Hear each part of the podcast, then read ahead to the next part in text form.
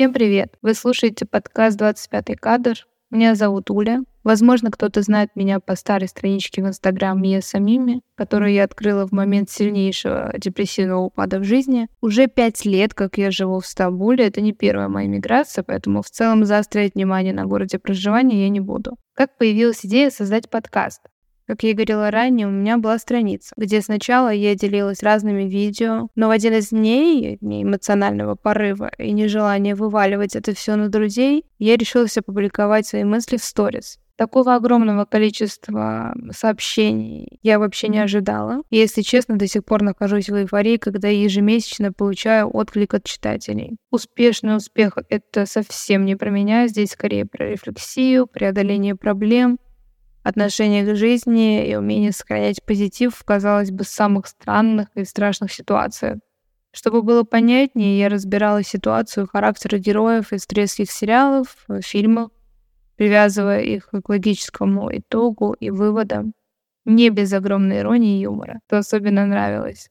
Шучу я много, иногда чтобы рассмешить, иногда чтобы скрыть, я ушла со страницы год назад, э, так как 23 год стал для меня периодом личностного роста, понимания, чего я хочу, в каком-то роде успокоения и становлением главной героини своей жизни. Последней фразе я хочу посвятить отдельный эпизод.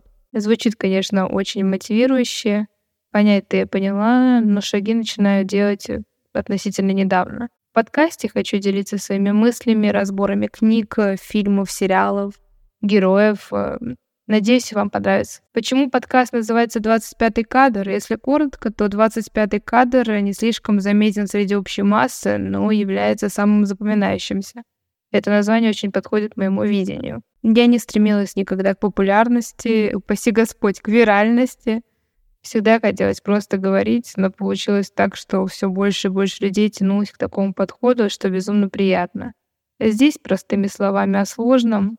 Вы можете подписаться на подкаст, оставить комментарий, угодный вашей душе, а также посетить мой телеграм.